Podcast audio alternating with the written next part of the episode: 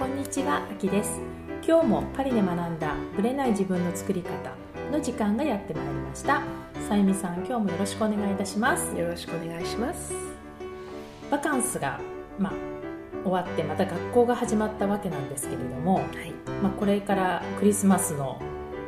バカンスまで一気に行くって言ってももう1ヶ月ですね。ちょっとまたすぐですぐに。はい。はい、バカンスはどんな風に過ごされましたか、はい、えっ、と前半の,、あの娘2人の乗馬は予定通りはい、夫がね連れてってくれたんですけど、うん。後半のバーデンバーデン私の楽しみにしていた温泉ね。キャンセルでした。もういつのタイミングでキャンセルになったんですか？えっとね結構、えーバカンスに入る12週間前ですかね、あの私の義理の母、ええ。夫のあの実の母なんですけれども、えーもうがんを患患ってまして、はい。でそれが本当に全身に転移してまして、えでかなり危ない状え態だと、うんうんでその時点で入院はしてたんですけれども、その病院でももうあの大変だということで専門の介護付きの病院にうん。転院したりっていうことで、ね。病院の方からうん。も先生からも何があってもおかしくないと。あそこまでも言われたたんですよ、えででも 夫えは乗馬は何があろうが、うん。娘たちのために絶対行かなきゃいけないとうん。いうのでその時はさゆみよろしくとうん。言われ、でバーデンバーデンは別に今じゃなくてもいいだろうということでキャンセル乗馬はキャンセルできないけど、うん。バーデンバーデンはキャンセルしてくれって言われて、結局キャンセルになったんです仕方ないですよね、で、まあ、主人も2週間も、あのパリを開けるわけにはいかないと、母彼のお母さんに何が何かあった場合に、うん。まあ、すぐにも行けた方がいいということで、うん乗馬はさておきうん。乗馬は行くんだけど乗馬はあの行く何があっても行くとうん言ってるので、まあ、うんそこまで私も何も言いませんでしたが、うん。まあ、バーデンバーデンはいつでも行けるからということで、キャンセルだったんですよ。残念といえば残念ですけど。私には残念ですね、温泉楽しみにしてました。あの温泉県出身なので。そうですよね、はい。でもまあ確かにお母様にいつ何のねどういう状態になるかわからないっていう状況でこうパリを離れるっていうのも確かにちょっと心配は心配ですよね。ちなみにお母様おいくつなんですか？うんもうね86歳。なんですうなでずっとあのすぐ歩いて5分のところですけど、え一人で暮らしてまして、うん。はい。ご本人の意識は？もうしっかりしてます。すっごいしっかりしてます。一切のボケもないので、ん、逆にそれも大変、そうですよね。ですよ体が思うように動かないっていう、痛いんです。あやっぱ全身痛いらしいです、なるはい。そっかじゃあ意識はしっかりしてらっしゃるから、まあ、病院では、まあ、ずっと過ごされてるとはいえ、まあ、痛みと戦ってるっていう。そうですね。あのモルヒネみたいなものもね打ってるみたいですけど、ぱりこれからの時期ってこう親の問題とか絶対出てくるじゃないですか年齢とか。そうですね。はい、いろいろ考えません？考えますよ。日本にいる両親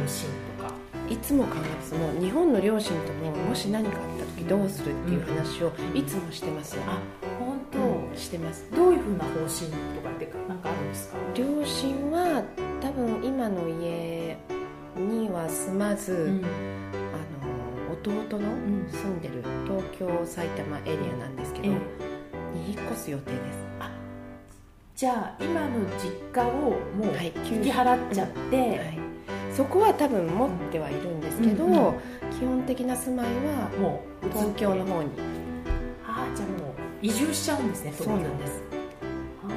もうねそれ34年後のことで話を進めてもう進もうあの進めてますね。やっぱりいろいろとこう考えることがあるみたいで、一緒に住むってこと？近くに住むっていう。近くに住む。一緒には住まない、今難しいとこですよね。そこはねやっっぱりあのちょょっと難しいと思うので、別々に住んででも近すぐ近くで助け合えるところっていうのが彼らには理想らしくって住んだこと東京っては。ないですよ。ないですよね。何度もあの来たことありますけども、住んだことはないので、結構今の年になって、自分のもう何十年も住んでた町を離れて、移るって結構チャレンジングじゃないですか？そうですね。でもね楽しみにしてるみたいですよ。まあだったらいいですよね。まあ、ね息子さんもいらっしゃるっていう前提だった。らそうですね。あのメインは孫の面倒 を見れるみたいな。そうそれが楽しみみたいなところがあるみたいですね。この辺のねちょっと家族との問題とかっていうのもまたちょっと近いうちの話できたらなと思います、はい。はい。それでは本編スタートです。は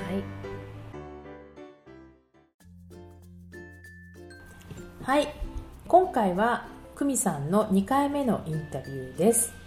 今回は、えー彼女が、まあ、独立を実際にして、まあ、パリでの起業をスタートさせた後、はい。どんな風に活動されてきたかっていう流れとパリと日本を両方往復してる人間としてこう両方を見れる立場としての女性っていうところもお話を伺っています。それでは聞いてみてください。もう11ヶ月間はひたすら目の前で形になっていくものをとにかくどんどんどんどん取り組みました。例えばその名刺作りとかパンフレット作りとうん。うん。かそれから手が鈍ってはいけないのでうん。当時の友達とん。週に1回ん。あのちょっと安めのお花屋さん行ってうん。みんなでそれぞれお花を買って分けてうん。お花の作る練習したりとかやってました。すごい。確かにきついですよね。きついですよね。でもなんか当時は楽しくて、とにかくうん。その可能性がフランスの場合ってうん。他の国と違って、こう持てた国というか、うん。あの例えばイギリスだともう絶対に労働許可取れないもう結婚しなきゃダメぐらいの厳しさがあるって聞いてた中で、うん。フランスは非常にこうアーティストに対しても、まああの優遇してくれることがいっぱいあって、ね。抜け道がすごく多いような気がした国だったので、それが一つの光をこう照らしてくれるというて感じです。なるほどね。はい、でもそれはきっと今も変わらないと思います。やっぱアートっていう分野っていうのは大きいっていう、大きいです。ここの国は例えば他に写真とか、えそれからあとはバレエとか、やっぱりこう美しいものとか、芸術とかに対して国民の意識がすごくこう向いてる気がするので、はい。例えば今もそうなんですけど、うん。街中でこう会った人とか、カフェで喋ってる人とかに職業を聞かれて、うん。花の世界で生きてるのっていうと、うん本当にみんなに羨ましがられる。あとは自分もなりたかった。なるほどね。あのそれこそあの入国の審査の時にもいい仕事してるねって言われたことはまあありましたし、そうなんあの花の仕事してるんだったら大丈夫大丈夫って感じで通してもらえることも実際こうイギリスの入国の時にありましたし、花っていう職業っていうのは、本当にすごくそういう意味ではあのいい職業だなってリスペクトされてる職業ってことはいですね特にヨーロッパの場合は花好きな人が多い気がするので、あの例えば引っ越しで新しい建物に入る時にも、花の仕事をしてるっていうだけで信頼がいただけたり。へいい仕事してるわね私にもお花ちょうだいじゃないけれども買ってほしいなみたいな。なるほどね、うん。それは大きいと思います。すごいな。そういう分野によってっていうのはあるんですね多分あると思います。でじゃあ11ヶ月後に無事取れました。はい。でじゃあどういう形で、はい。そのフリーというか、は一独立した形でスタートしたんですか、はい。キャリアを？当時はまずフェイスブックとかない時代だったので、ええ。どんだけ昔かっていう感じなんですけど、そんなに大した昔じゃないんですけど2004年ぐらい。2004年なのでうんうん12年前ですね、そうですねでフェイスブックもなかったしブログもなかった時代で唯一あったのがあの掲示板とか、うん。それからあとはホームページビルダーってご存知です、はいはい、昔の懐かしい。懐かしいな響きが、はい、あれをこうインストールして、ホームページをこう自分で作るっていう。なるほど、もうそれを使って、こうちまちまこう文章を書いて発信してでレイアウトもこうね機種によってはずれちゃったりとか、もうそれでも出すみたいな。あの難しいんですよね難しいんですよすごくあれ、でそれで発信してでレッスンの宣伝したりとか、やっぱりこう宣伝にお金もかけられなかったので、ね、まあ、無料のものをじゃあ基本レッスンベースでやっていた、はい、はいそれは日本に住んでる方が多かった？それともパリに住んでる人たちが多かったあのどうしてもですね当時は自分で自信がなかったので、うん、まあ、少しずつフランス人のフローリストさんがお花屋さんでお花のレッスンをし始めてた時期だったんですけれども、えーえー、やはりみんなフランス人のレッスンに行くんですよね。はい、であのまあ、一昔前は駐在員関係の草間方がこう稽古でお花を習っていた時期もあったんですけどちょうど私がスタートした時はその方々が人数がガクッと減った時期だったのでそれも当てにできなくてもうもっぱら日本からいらっしゃる旅行でのあの観光客の方でお花のことを学びたいという方でどうしてもやっぱりフランス人のフローリストさんのところに行くので、えまあ、フランスのフローリストさんとのコラボレーションも含めてでプラスで自分たちで何ができるかって考えた時に、まあ、市場見学だったりお花屋さん巡りだったりとか、そういう要素を含めてでまあ一括りにして自分のレッスンもっていう、やってた、はい、自分のレッスンがだから一番プライオリティは下ですよね、うん、ある意味、まあ、お花にまつわることだったら、はい、まあ、何でもやるというような感じ、はい、感じです、なる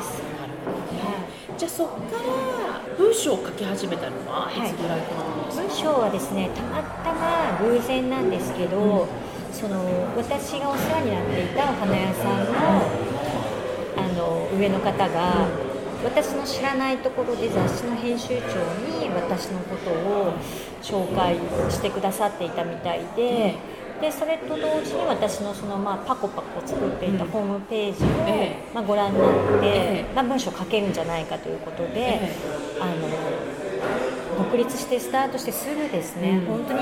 ついていたんですけど、うん、同時にお仕事をいただくようになって、それからずっと今も続けて、ね、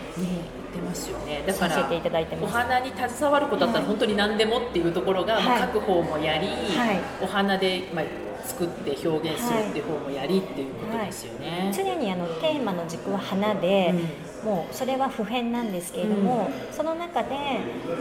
の、まあ、ライターの仕事だったり、うん、まあ、作り手だったり、それからあとはまあフランス人でフローリストさんとのイベントだったりっていう要素がこういくつもこう入ってるっていう感じです。ずっとフランスだけで生活してたじゃないですか、はい、それを、まあ、日本にもこうちょっと移し始めたのっていつぐらいからですか、はい、それはきっかけは2011年の震災の時がきっかけです、うん、何を感じたんですか？あの時は、まあ、私はあの震災の時はフランスのちょうど市場にいたんですけれども、まあ、かなり、まあ、驚く出来事だったので、でもう本当に友人のフランス人の人たちがもういっぱいメッセージもくれましたし、うん、で道歩いててもカフェのおじさんが向こう側からこうすごく頑張ってって言ってくださったり、うん、あのとっても嬉しい励ましの言葉いっぱいいただいたんですけど、うん、一番ほっとしたのが、あのこのパリの土地に住んでる日本人の友達との日本語での会話っていうのがすごくこう安心感があって。でちょうどその3ヶ月後に日本の、まあ、大きいお花屋さんのディスプレイをするという仕事があったので、えー、日本に行った時に、あのまあ、その時の3ヶ月後の日本の様子を見て、うん、ふとですね自分の習ったお花で、何かこう癒しっていうのができるのであれば、うん、なんかちょっとそういうふうに自分の習ってきたことを使っていきたいなっていうふうに思ったのと、あとはちょうどそれがあの、まあ、サイクル的にその、まあ、2001年から、まあ、フランスに来て2011年なんで10年過ぎて、で、まあ、他の方で日本でお花のレッスンをしに行ってる方もいらっしゃってたんですけど、どうしても自分の中でこうパリの花をそのする意義っていうのと、あとはそのパリの花をお見せするっていうその、まあ、自分の中で本当にこれが自分の作るのがパリの花なんだっていうレベルの確証がなかったので、あえて待ったっていうのはあります。10年はい、10年待って自分の中でパリの花っていうのが色合いですとか、花の組み合わせとか定義とか、あの全部揃って、これは日本のお客様に自信を持って言えるっていう自信がないうちは言っても失礼だなと思ったので。あの例えばなんですけど、まあ、あの某有名な日本人のパティシエの方も3年近く日本食口にしなかったっていうお話聞いたことがあって、えー、あのフランスの味を舌になじませるために、はい、私それすごくあの分かるんですけれども、うん、どうしても一時こちらのこうエスプリにどっぷり使わなきゃいけない時期ってあると思うので、えー、それの確信が持てたのがちょうど10年経ったぐらいです、ね、その時とその震災が重なった、はい、ちょうど重なりました。じゃあ日本にじゃこれから何かを、まあ、日本でもやっていこうと思った時に起こしたアクションっていうか、はい、どういう感じだったんですか？一番最初はやはりこうお客様との出会いの場ってレッスンが一番、うん、あの身近なので、えー、レッスンをスタートしました。であの日本のあの東京の市場で仕入れたお花を使って、はい、それでもあの普段日頃パリでやってるようなお花のスタイルを、あのまあ、あの提案して、うん、なるほど、ね、はい、しました。レッスンでじゃあその時はまだ、はい年に何回ぐらい1回か2回とかその時は年に2回はでも日本に戻っていたのは、うん、まあ、たまたまなんですけれどももともとうちの母が、まあ、最初のイギリス留学の時に私が1年半近く戻らなかったので、えー、寂しがってたみたいなので。まあ、あのお正月とか夏休みとかは、まあ、もう戻ってきなさいっていうことでそれが条件に、あの出てもいいっていう方に応援するからって言われたのもあったので、うん、あのもうそれはもうあのもう家族に顔を見せるために戻るようにはしてたんですね、うん、でそこに合わせてレッスンを入れるようにしてました。なるほどね、はい、で今はだんだんその比重が、はい、回数が増えて変わってきた変わってきたと、はい、それはぜその久美さんの中でこう変わっていったんですか、はい、最初はその伝何か伝えたいっていう思いから、はい、まあ、パリから発信できることっていう形で日本で教え始めたり、お花を伝えるようになっていったのが、その比重を変えていったところってどういう意味があったんですか、あのお花の世界に限らず、うん、他の世界もそうだと思うんですけども、うん、こうパリっていう街って本当に魔物が住んでる街って私いつも言ってるんですけれども、えー、パリで例えば、まあ、男性とかもよくこう一旗あげたいとか、うん、でパリまで行ったんだったら、うん、例えば豪華なお花の仕事をしなきゃ嘘だよとか、うん、やっぱり皆さんすごくおっしゃってくださるわけですね。えー、で経験を重ねていくと、例えばまあ自分の力量とか自分の資質、そういったものを考えた時にその一番最初に持っていたこうしたいああしたいっていう夢から、やっぱり自分ができることっていうのがいやそれできないだろうとか、いやそこまでしなくてもいいんじゃないかって考え方って変わってくるんです、でそれは人それぞれだと思うんですけれども、私の場合は最初すごく大きいデコレーションとか、やっぱりパリならではの場所でのウェディングとか、パーティーとかの装飾とか手がけたらいいなと思ってたんですけれども、あの大好きなんですけれども、うん、その仕事は、じゃあ自分が一人で独立をして立っていく時に、あのそこまでの力量あるかなと思った時に、自分の性格が、あのどうしてもそれに120%気持ちが入るかなと思ったら、入らないだろうと思ったんです、それをするのにはまずここにずっといなければいけないし、で長く住めば住むほど、自分が日本が大好きっていうことに気がつきまして、やはり年齢が上がってくると今度いろんなものの見方が変わってきて、例えば20代ぐらいだと老後とかも考えないわけですよ。すね、だけどもうアラフィフどころじゃないフィフに大手かかってぐらい来るぐらいの年齢だと、そういうことも考える。じゃあどこの国にいたいのかと思った時にあ日本っていう国も住みやすいからいいなってこう思って、あともう一つその、まあ、20年近くイギリス時代も含めてヨーロッパで花だけを見て生きてきたので。すごくやりきった感っていうのが自分の中でその何を基準にしてやりきった感って持つかっていうのは人それぞれだと思うんですけども自分の中での十分見たなとで勉強する期間とそれを生かす期間って別物だと思ってるので、私は勉強する期間はやりきったかなっていう気がして、じゃあ今度はそれをどうやって生かしていくかっていうステップに移った時に、ここもいいんだけれども、でももっと身近な自分の人たちに還元できたらいいんじゃないかっていうふうにすごく強く思いました。もちろんフランスの人たちにもお世話になっている人たちに対しても含めてフランスのここの人たちに自分の習ったお花をこう還元していくっていうのもとっても素敵なことなんですけれどもそれ以上にそのもっともっと身近な日本の友人だったりお客様だったりあの身内だったりも含めてあの自分の得た花のその魅力っていうものの良さっていうのを見せたいとすごく感じました。さっきの話でこれ目標を高く持って、はい、そのさっきのパリの魔物の話も含めてなんだけど、はい、そういうゴールを守ってた自分から、はい、自分が本当に何を求めてるかってこう客観的に、俯瞰で見て、ね、俯瞰で見てそっちに移したっていうのがすごいですよね。うん、なんかこうパリじゃなきゃできないっていうことももちろんいっぱいありますし、うん、でもパリじゃなくてもできることもいっぱいあって。うん。あともう一つは自分が日頃のお花の仕事以外の日常生活の中で心地よく生きることができる場所に身を置きたいっていうのがすごくあって。私にとってパリはもう完全に仕事を通して戦う場所なので、どっかしら安らぎがないというのがあって、仲のいい友達とお茶しに行っても、ご飯を食べに行っても、やっぱりすごくこう落ち着かない自分がいるのでそのストレスがもう尋常じゃなかったので、とにかくこれを解消しないといつか仕事にも影響が来るんじゃないかっていうのはずっと悩みでもありましたしでも今こうして行ったり来たりの生活することによって本当に両方のいいところを両方取りみたいな生活になったことによって。すごく自分の気持ちも余裕が持てましたし、うん、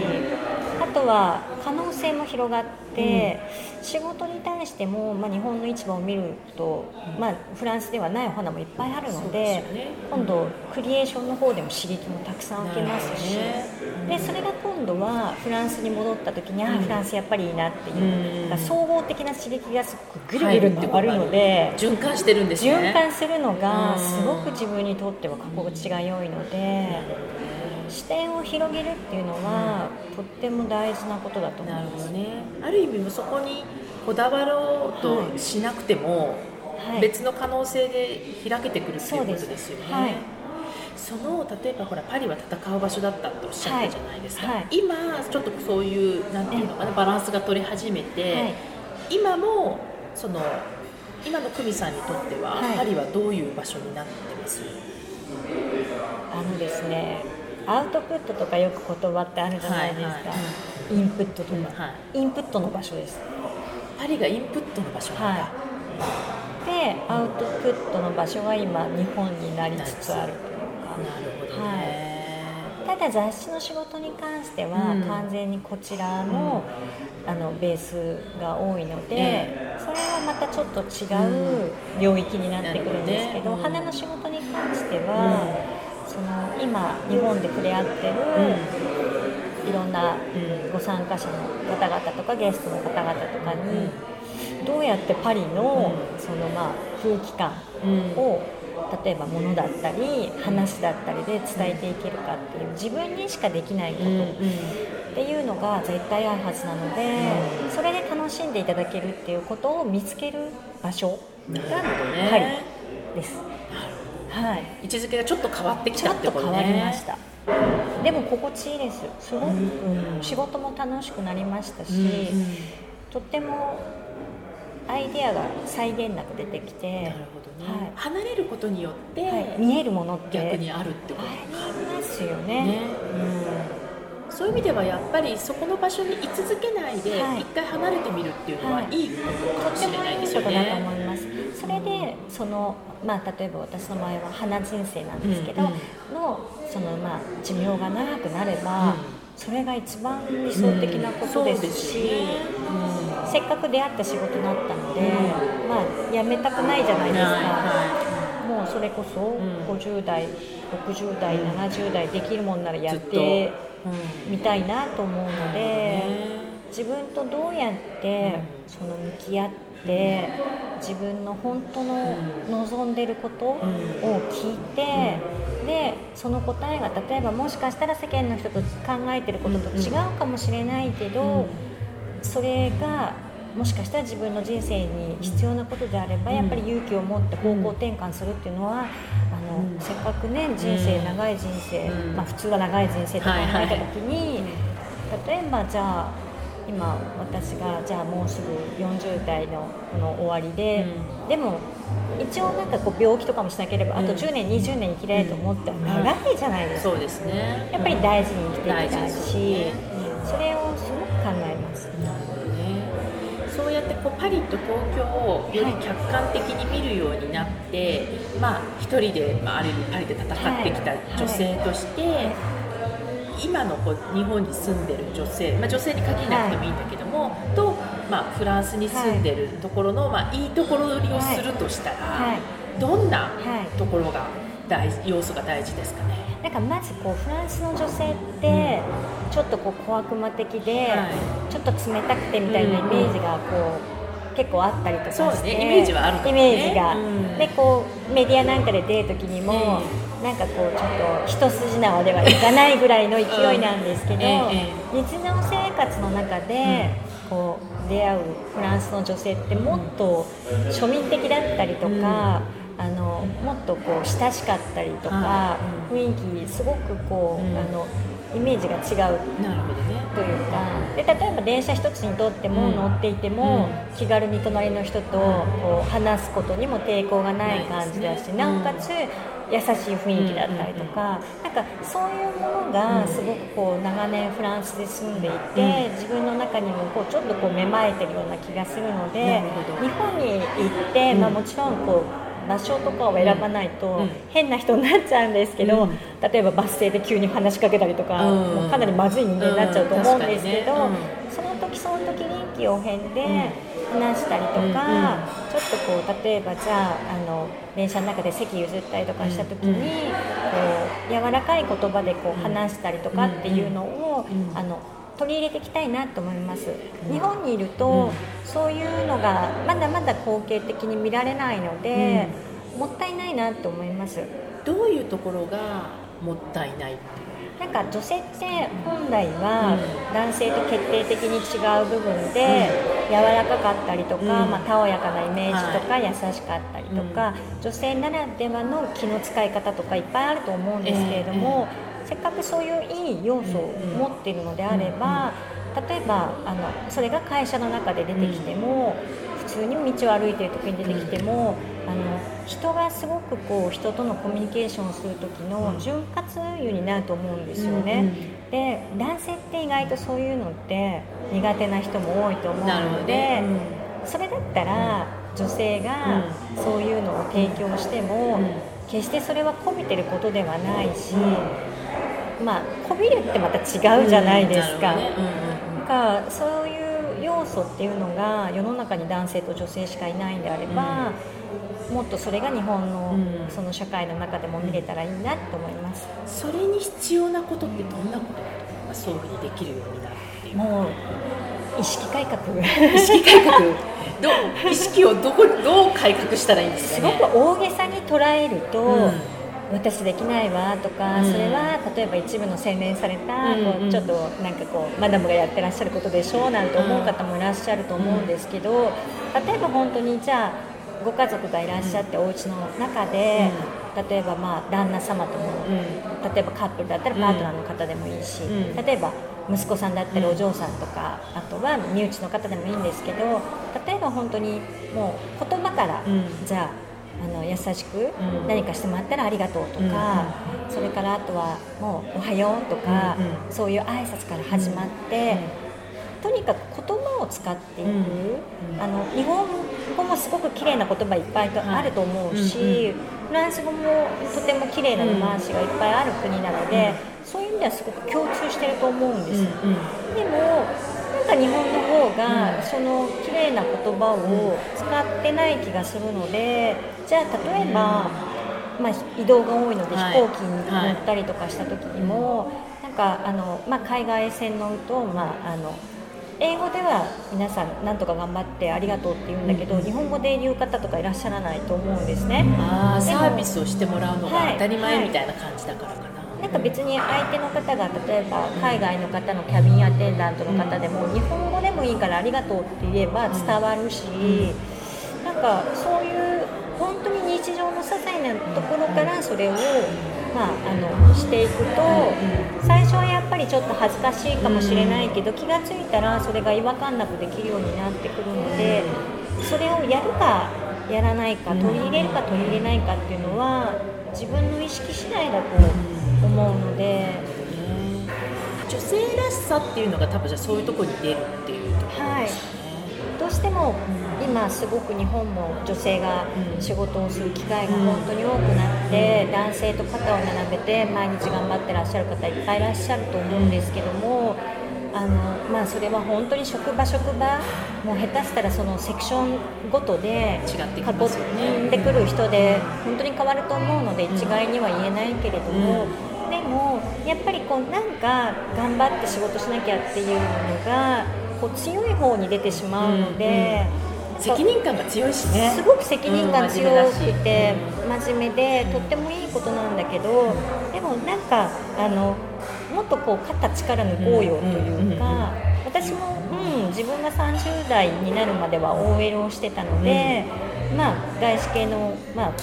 保険会社だと結構もうすごくバリバリの人がいるわけですよ。そうでしょうね。でそうするとこう自分もピシッとしなければいけないっていうと、それがちょっと当時は私は勘違いしていて、例えば口調がきつかったりとか、なんか言い方がなんかちょっとあのもう本当に切り捨てる感じだったりとか、でも当時はそれが仕事ができる女っていうイメージだったから、どね。うん。でも今自分が下の年代の方を見ていて、たまに仕事でやり取りする時にそういうリアクションが来ると、うん。ああ懐かしいな自分昔こうだったなもっと肩力らなければいいのにってうん。思うことはただただあります。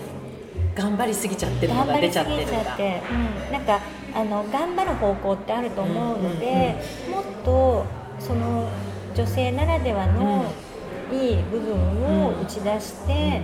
仕事をしていけば周りの空気が和らげば、やがてそれが最後は自分に返ってくるので自分の環境がすごく過ごしやすくなるし、でできないって思ってしまうと本当できないし。あの周りの人の協力も得ながら少しずつこう変えていくというかですね。やっぱり本人の意識が大事っていう。意識大事だと思います。あと願わくばまあそれは男性に問わず同性の方で例えば価値観の違う方とか、同じ職場とかにいたりとか同じコミュニティにいたりとかしても他者を否定することなく受け入れるっていう、そのまあキャパシティが心の中に皆さん持ってると、まあ、なかなか難しいことだと思うんですけど多様性を認めるってそうこと？ですそうです、それって何も例えば今いろんな国の人たちがいろんな国に移動して、え例えばじゃあ他の国の人を移民を入れるとか入れないか、そういう問題大きい問題じゃなくてて。壮大な問題ではなくて、うもっと身近なところで同じ人間同士だけれども、100人いたら100通り違う人たちがいるわけだからそのこう他者を認めないさ動作ってすごい簡単だと思うんですよ。まあ切り捨てればいいだ切りけだから、ね、捨てればいいだけだから、うん。でもそうじゃなくって、この人をどうやって一緒にこう生きていく共存していくにはどうしたらいいのかなっていう方に意識を向けて、行くと多分すごくこう生活しやすくなるような気します。そうですよね。切り捨てる方が簡単だけど、生活はしにくいですよね。しにくいです、うん、フランスの文化の中ですごく思うのは、心地が悪いと徹底的にこっちの人って言うじゃないですか、で改善しようとして たまにこうね列とか並んでて、後ろになんか20人並んでようが自分のこうなんか問題が解消できるまではてこでも動かないみたいな。でもあれってなんかすごく全てを真似しろとは言わないけど、その一つのアクションとしては、結構大事なことかもしれない心地よさをこだわり持ってやるっていう、はい、うん、なるほどね。上辺のだけの理解ってやがて崩れるから、うん、なんか今その努力をするか、先延ばしにするかですごく人の関係って変わってくると思うんですもう10年後に15年に変わってくるっていう、うん、はい難しいですよね、他者を否定することなくっていうのは。そうね、やっぱり、うん、確かに、切り捨て私とは違うし、あの人は、まあ、正しい間違ってるっていう、判断しちゃった方が楽は楽楽は楽ですよね、なんか大元ってフランスってこう生粋のお父さんお母さんがフランス人の人っていないじゃないですか、まあ、基本フランス人って何みたいな 感じですよね。なんかイタリア系もいれば、うん。ドイツ系もいてみたいな、まあ、混ざってない方がおかしいみたいな感じですよね。ぐらいの、うん、で多分どんどんそれが加速さ化されていて、はい、ますよね、そういう文化の国なので、うん、フランス社会の人同士の付き合い方も、こうリスペクトがすごくこう感じられますから、なんかそれをこう転換させて、ちょっと取り入れると、なるほどね。直接的にはこう感じないかもしれないけど、間接的にはうまく使えるんじゃないかなと思います。将来的にはやっぱそれが一番結局まあそれが同じ国だろうがそうだろうが、結局自分の住みやすいとか居心地のいい生き方になっていくっていう、はい、そのためのコミュニケーションっていうことですかね。とにかくやっぱりこう日本でこうたまにね帰ると、いっぱいいろんな女性とかと触れ合う機会が、はい。こう、ね、公の場所でも多いですよね、うん、例えば電車の中とか、うん、それこそバスの中とか、道歩いているとか、はい、で本当にいつも思うのは、まあ、全ての女性とは言わないけれども、なんかたまにこう出会う女性で、すごく余裕の長さから、うん、例えばホームで急いでて人を突き飛ばしても、振り返ってごめんなさいの頭下げることもできない人もいっぱいいるし、それはなんかこうあそうだこういう人もいたんだってこうちょっと思う時とか、でも結構欧州とか欧米とかって、それやっちゃった日には大変じゃないですか、もうなんか、ね、必ずあの自分が何か人にぶつかったら一言声かけるし相手も一言かけてくるしなんかそういう部分がすごく日本はちょっとなんか余裕のなさから殺伐としてるかなっていう気がします。余裕ですねじゃあテーマは、うん、だってこう初めて会う人同士が絶対的じゃないですか、うん、電車の中で、ね、満員電車の中とか。でちょっとこう肩が触れただけでこうキーって睨まれたりとかするともう なんか朝から切なくなっちゃうみたいな。私も経験あります。かといって睨み返すっていうのも変だし、その時にこう久美さんが気をつけてることって？もう素直にごめんなさいって言っちゃいます。言ったもん勝ちだと思って、うんうん、なんかなんかこう勝ち負けではないんだけれども、それこそお互いにきつい光線出したら、周りだってきっと空気包まれちゃうと嫌な気持ちするし。で必ず「あごめんなさい」とか笑って言うと「うん、ああ大丈夫です」って返してくださる方たくさんいらっしゃるので、うん、なんかそういうなんかいいウイルスを流したいというか、それが多分海外でこう長年生きてらっしゃる男性も女性もこうできる技だと思うんですよね、私いつも思うのは、たまに一時帰国した時に、日本ってこうだったってこう話したりとか、なんか日本ってこうぶつかっても何も言わないんだよとか、席も譲ってくれないっていうのもいいけれども、それをこう海外の人たちが逆にこういうやり方もあるんだよって言って、もう体で表現して。なんかそれを送り込むぐらいの方が多分、うん、草の根運動ではないけれども、ね、心地が良いんじゃないかと、うん、思ったりします。ね、はい、最後に久美さんが、はい、まあ、仕事を通してでもいいんだけど、はい、こう自分なりのその生きていく上での何か決めるポイントでもいいんだけど、はい、こだわりってどんな、はい、まずなるべく正直でありたいですね、うん、人に対して正直であって、うん、で、まあ、私の場合は選んだ仕事が花なので、うん、もうあのずっとそれに取り組んでいきたいですね、必死必死になってたい、うん、それがやっぱりすごく、あの人生にとってきっと豊かなものをもたらしてくれると思うので、必死ってどういう意味の必死あの常に興味と関心を持つこと、なるほどね、うん、でそれに対して自分が動ける、うん、そのまあアンテナを、そう尖らすというか、もうエネルギーをじゃあ向けとくわけね、はい、そこに。で例えばもうこの年齢だから、それはできないとかっていうことではなくて、うん、物事を斜めに見ないで、うん、常にそうだやってみようとか、うん、あそうだ取り入れてみようとか、でその後に取捨選択をするというか常に物事に関心を持ってるっていうのはとっても大事なことなので、うん、それは知っていきたいです。ずっとじゃあ、お花にこれからも、そうですね。全力投球みたいな感じですね。花大好き。もうそれすごい大事ですよね。大事だと思います。本当に花は自分の人生の中で巡り合った宝物だと思ってるので自分がやっぱり見つけたものだし、自分が選んだものだから、やっぱり一生懸命取り組みたいなって思う気持ちってとっても自然なことだと思うので、すごく大事にしたいです。これからの活動も応援してますので、はい、ありがとうございます。今日は長時間ありがとうございました、はい、ありがとうございました。はい、久美さんのインタビュー2回目でしたけれども、はい、盛りだくさんの話がいろいろ出てきましたけども、さゆみさんなんかこう印象に残ったところとかありますか？そうですね。あのいろいろと共感するポイントがあったんですね、え。あの例えばパリではこう戦っている、うん、日々戦っている自分っていうのが、あるというふうにおっしゃってましたけど、うん、私もね多少その気持ちは分かります、うん、こう自分のホームではない、アウェイ感がやっぱり、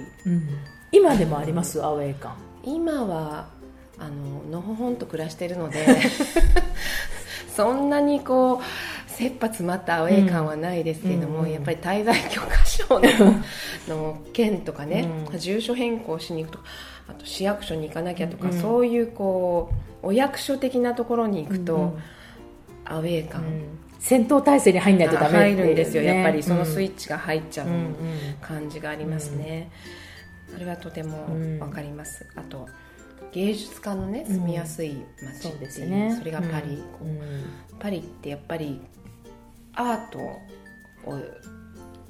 こうお仕事とされてる方に対するこうリスペクトがやっぱすごい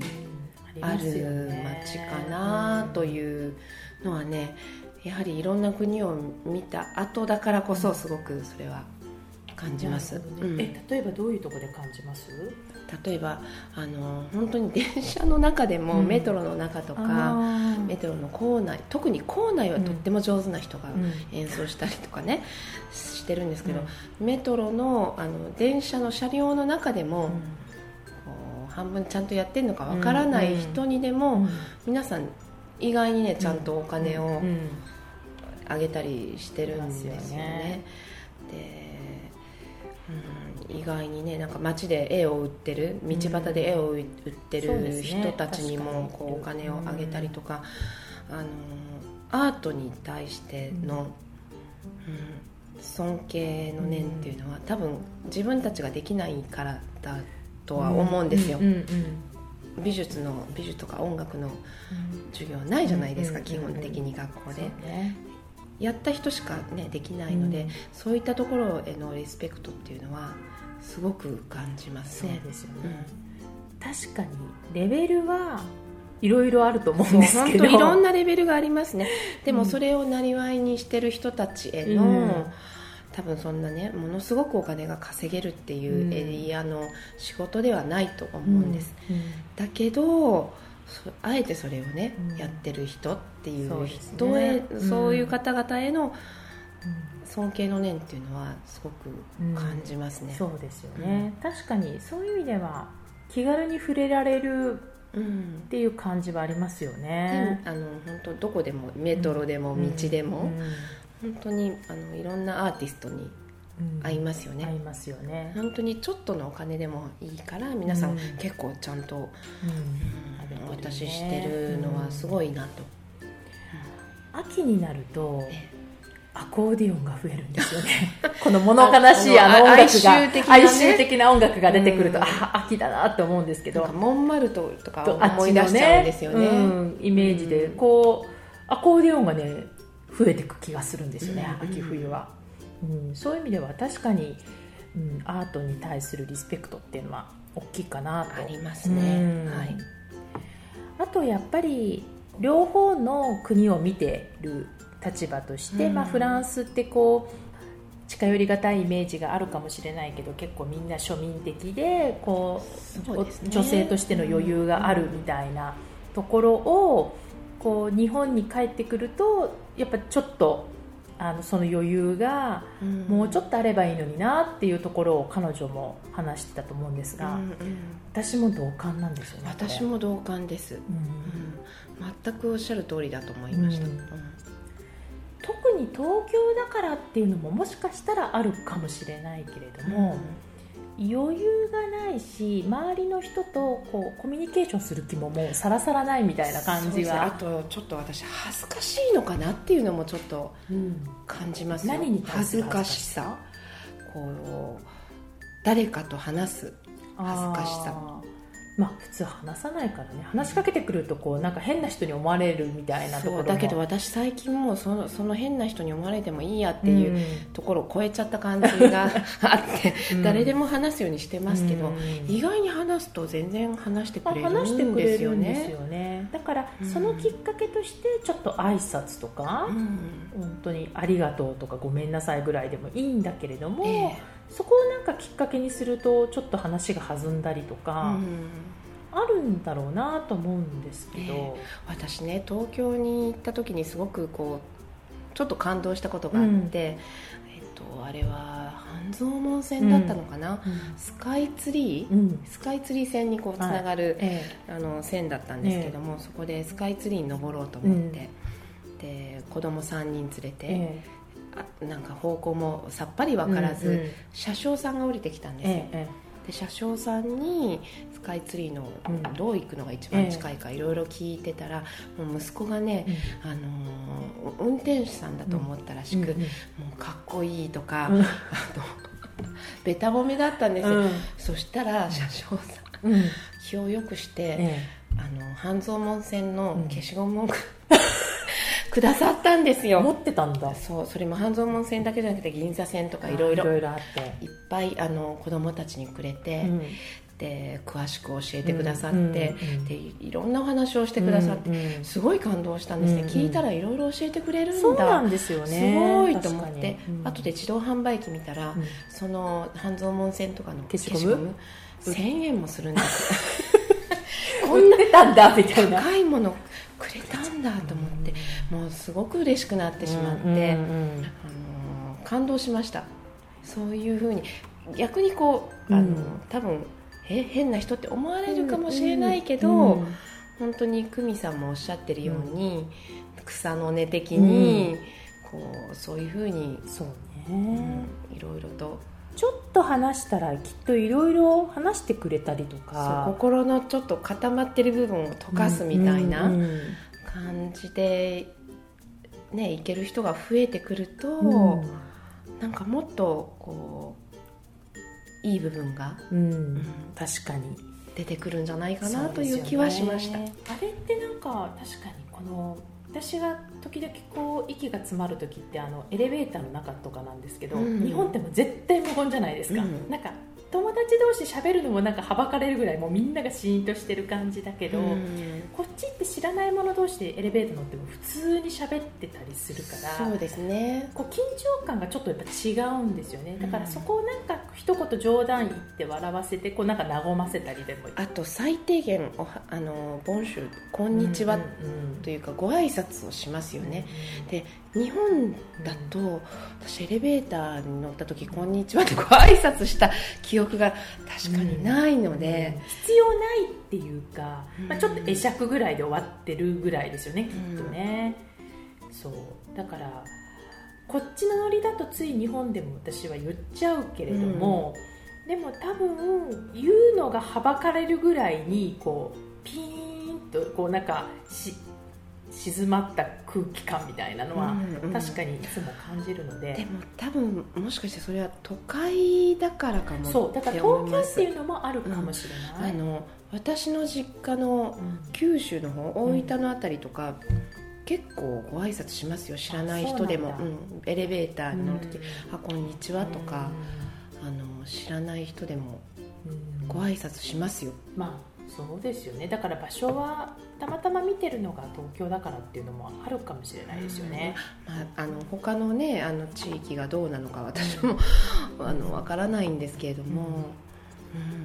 だからそういう意味ではそういう余裕をみんながちょっとちょっとでも持つだけでね。で、ね、他者をこう多様性の話もちょっとしてたけれども、うん、別にこう移民云々とか大きな話じゃなくて、うん、ちょっとこう違う人がいてもそれをこう受け入れてあげるような。そう、ね、みんなみんな違う考えを持ってて当たり前っていう前提でね,、うん、ね。そういうのを見ると、もうちょっとみんなが住みやすくなるかなっていうのは、うん感じましたね。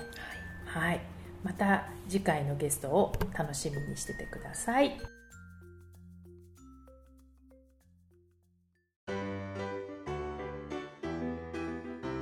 この番組は毎週金曜日をめどにお届けしています。確実にお届けするための方法として iTunes や Podcast のアプリの購読ボタンを押していただければ自動的に配信されますのでぜひ購読のボタンを押してください。また皆様からの質問感想をお待ちしています。パリプロジェクトで検索していただきそちらのお問い合わせからポッドキャストを選んでいただき質問や感想を送ってください。どしどしご応募お待ちしています。また来週のパリから学んだブレない自分の作り方をどうぞお楽しみに。さゆみさんありがとうございました。ありがとうございました。秋でした